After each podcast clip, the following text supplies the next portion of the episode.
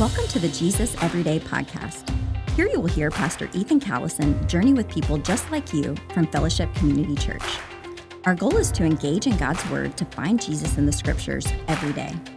We desire this podcast not to be a substitute for your Bible reading, but rather a complement so that you encounter Jesus and live a changed life. Here's your host, Pastor Ethan Callison. Well, welcome to the Jesus Everyday Podcast, where every word, thought, verse, and chapter of the Scriptures point us to the person of Jesus. My name is Ethan Callison. I serve as one of the pastors here at Fellowship Community Church, located in the Roanoke-Salem, Virginia areas. Um, today, we are hopping into the book of Acts. Uh, Anna is with us. We're excited. It's been, I hope you've enjoyed this week. I've really enjoyed recording it uh, with her, and we'll have her for today and then uh, next week as well.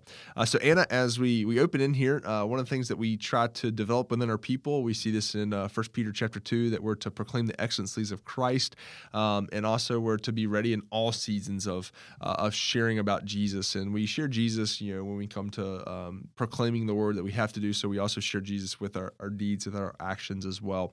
Um, but w- could you share with our people, so they get to know you a little bit, how did you come into a personal relationship with Jesus? Oh, absolutely, absolutely. Well, um, as mentioned previously, I'm a pastor's kid, so I knew of Jesus my entire life. I knew of him almost like he was a celebrity in the tabloids, right? Like mm. I, I knew him. I knew the stories. I knew that he had twelve best friends. I knew he turned water into wine. I knew like all of, you know, the miracles he performed and um, the biblical stories that mm. went along, you know, in the Old Testament and the New Testament. Um, but it wasn't until I was eighteen years old where I, I'd been going through a lot of, um, you know, teenage, adolescent stuff, and mm. it weighed really heavy on me. And I finally was just like, God, like, I want to know you personally. Mm. Like, if you really can transform my life and make, I asked him to make it an adventure, which, mm-hmm. again, seems to be a theme. With me. uh, I was like, if you can really transform what I've ruined, and if you can make my life an adventure, I will give you my life. Mm-hmm. I just don't want to, I don't want it to be boring. Mm-hmm. I, I don't want it to be boring. And um, in his grace and in his goodness, um, he did. But I I went from knowing Jesus, like knowing of Jesus, to walking with him and talking with him. And it was like almost going from, um, like Orlando Bloom was a big fan back in the day, but almost going Parts from like, yes, yeah. oh, and Legolas from Lord of the Rings. Oh, yeah. Come on, E, come on. um, gosh, huge fan. But anyways, so it almost was like going from knowing of Orlando Bloom, like knowing the facts and knowing, you know, the different things about his life to, um, like being in a relationship with him, mm. um, but better because it's Jesus. That's right. Um, a lot better. And also Orlando Bloom is married to Katy Perry, so some of you are completely lost right now. uh, but yeah, so. She's also a pastor's kid. Yeah, she is, but yeah, we're just going to leave that there. But yeah. I think she may ask Jesus, hey, can you give me adventure? And she got the wrong adventure. She got, yeah. Yep. I'm just, so many things I want to say, but I'm going to s- stay quiet. Is there anything else you could do? Sorry, I interrupted you there. Share your, your relationship with Jesus. No, yeah. yeah. I just, now I li- like love him. He's my bestie. Yeah. So. Cool. But yeah. Cool, cool. All right, we'll hop in here to Acts chapter one. Uh, the, the book of Acts might be my favorite New Testament book. Really? Uh, mm-hmm, it might be. Uh, it's just cool to read, to watch, and follow through the, the written history of the church and it's how it exploded. Mm-hmm, yeah, absolutely. So as you read uh, Acts chapter one here, what was the verse that stood up to you that you highlighted? So um, it was kind of, so Acts chapter one is is awesome, but the, one of the main things that kind of occurs is um, the disciples are like, okay, so Judas is gone. He mm-hmm. was a, a horrible person. Um, he is no longer with us, so we got to replace mm-hmm. him. And so I noticed that in Acts chapter one, um, specifically like in verses... Um, I think it's actually the last couple verses, like twenty-four through twenty-six, mm-hmm. um, the disciples are praying about who mm. can replace Judas. Mm-hmm. And we see they prayed about it. They asked the Lord, and then they did something. Mm. They didn't, like, wait for the Lord to whisper, it's this one. Like, mm-hmm. they chose, you know, and they asked the Lord would would guide them in their decision mm. and that they would make a good decision. But they... um They prayed and then they did something. And I think that for me, if mm-hmm. I could just jump to the application of that, quick, um, for me, um, this is a great illustration of a docked ship never sails. Mm. Um, and so it's like we can pray for something, but if we're not willing to put feet to it, then the prayer God sometimes won't answer the prayer. Mm-hmm. You know, we have to be willing to work. We have to be willing to do. Mm-hmm. Um, we can't just expect God to do everything for us. That's mm-hmm. enabling us, mm-hmm. you know. Um, and in order to kind of like learn more of how to reflect the character of Christ, mm-hmm. we have to kinesthetically, with our bodies, with our hearts, with our motives, with our actions, yeah. be willing to do something and have the faith and the trust that mm-hmm. he's going to actually guide it um, and in our doing of, yeah. of it, you know. Yeah, that's good. Yeah, because I think there's like this um, uh, wrestling of, uh, you know, see Jesus says, like, if you have the faith of a mustard seed, then you can move the mountains. Um, and, and, and you have that aspect. Then you have James, where James says, you know, hear, hear, be hearers of the word. Not, don't be hearers of the word only, but be doers of the word. And ye who have faith but have no works, uh, your faith is dead. Mm. Uh, so, like, there's like this, it's not like, first of all, Jesus calls us to, like, partner with him. But yet we don't do anything.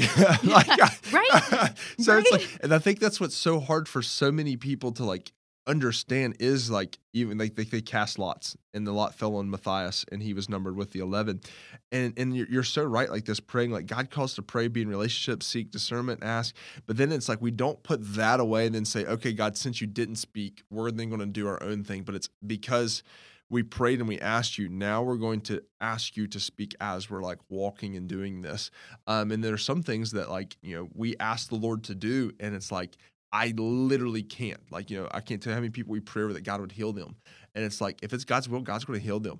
I can't heal a person. Mm. There's nothing that I can do to like, uh, you know, people can sh- can sell you prayer shawls or prayer oil or all, like, let me tell you, that's a gimmick. Like that's not real. And that falls short. That is, in, in my opinion, is just like disgusting to the gospel that, mm. that somebody's making money off that. Sorry, I won't go down that tangent either. Um, um, but yeah, so so as you, you look at this, it was interesting because when you said I was expecting, you know, uh, Acts chapter one, uh, verses six through eight, where Jesus speaks, was like, nah, we're going to Matthias. Like, all right, cool, let's go. There. I like I like this. Cool, cool. I cool. think it was really interesting just for my life personally because I'm in a season like, you know, mm-hmm. where I'm like, do I wait on the Lord or do yeah. I act? You know, yeah, do I yeah, wait yeah. on the Lord? Do I act? Mm-hmm. And it's like we never should be stagnant in our walk mm-hmm. with Christ. So mm-hmm. just like um, uh, a canoe yeah. in a river never stops moving. Yeah, yeah. Like if we're if we're going to um, walk with the Lord, we have to understand that, like, it doesn't stop start. Yeah, it's yeah. not like, okay, the day has begun, so now I will mm. choose, you know, to walk with the Lord. It's like, even in our sleeping, like, we, we are in walk with him. Mm. We are in relation with him. You know, we are continually going. And sometimes, like, we're not going to get an audible answer. Mm-hmm. And and I think, too, when we seek perfection, mm. um, we lose sight of how the Lord could purpose imperfection. Yeah. Like, so with, like, Matthias and with, um, who was the other guy? Um, he was known, Joseph called Barsabbas. Uh, it's like, sorry, I'm in verse twenty-three.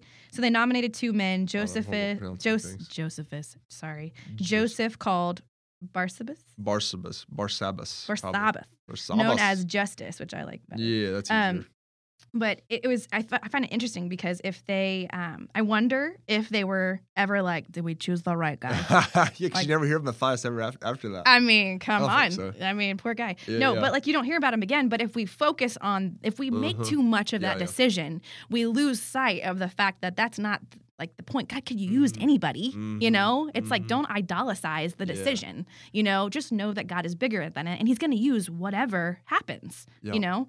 So anyways. Yeah, so so incredible because I, uh, so I love how the Spirit just works and things. So I was listening to a pastor talk this past week about like with his sermons. He was like, I prepare a three-course meal in my sermon and I deliver it and ask God to finish it with the five-course. Mm. And I was like, because in me, like, and I'm not the greatest teacher, I'm not the greatest wordsmith, but I compare myself to like other people who's like, man, this person can really teach. So it's like, okay, then I need to work double as hard as them mm. so that I sound just as good as them. And then, it, but then it's, and then his point was like, nah, don't do that. Like spend time that you have that God has called you to, and you prepare the three courses.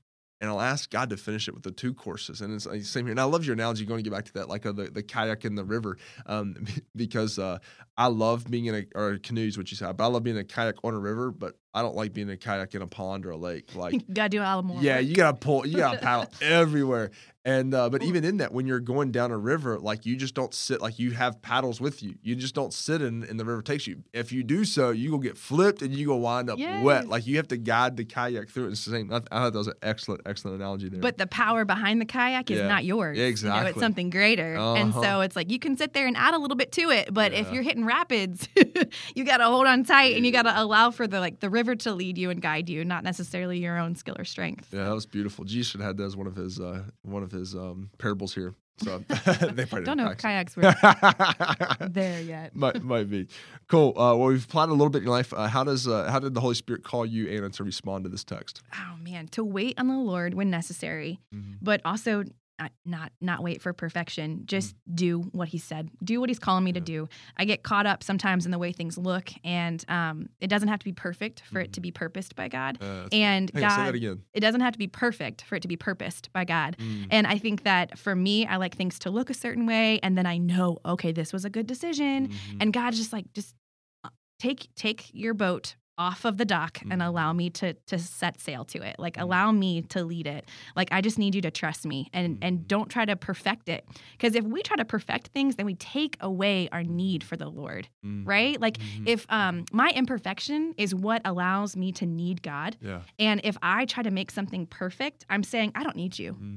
I'm taking him out of the relationship, and I'm saying, I've got this, let me make it perfect, and let me do this, I'm going to make this decision, mm-hmm. when in actuality, it's like, no, he's actually going to make things more beautiful. Mm-hmm. I don't need to do all the work. I just need to be willing, mm-hmm. you know? Mm-hmm. So.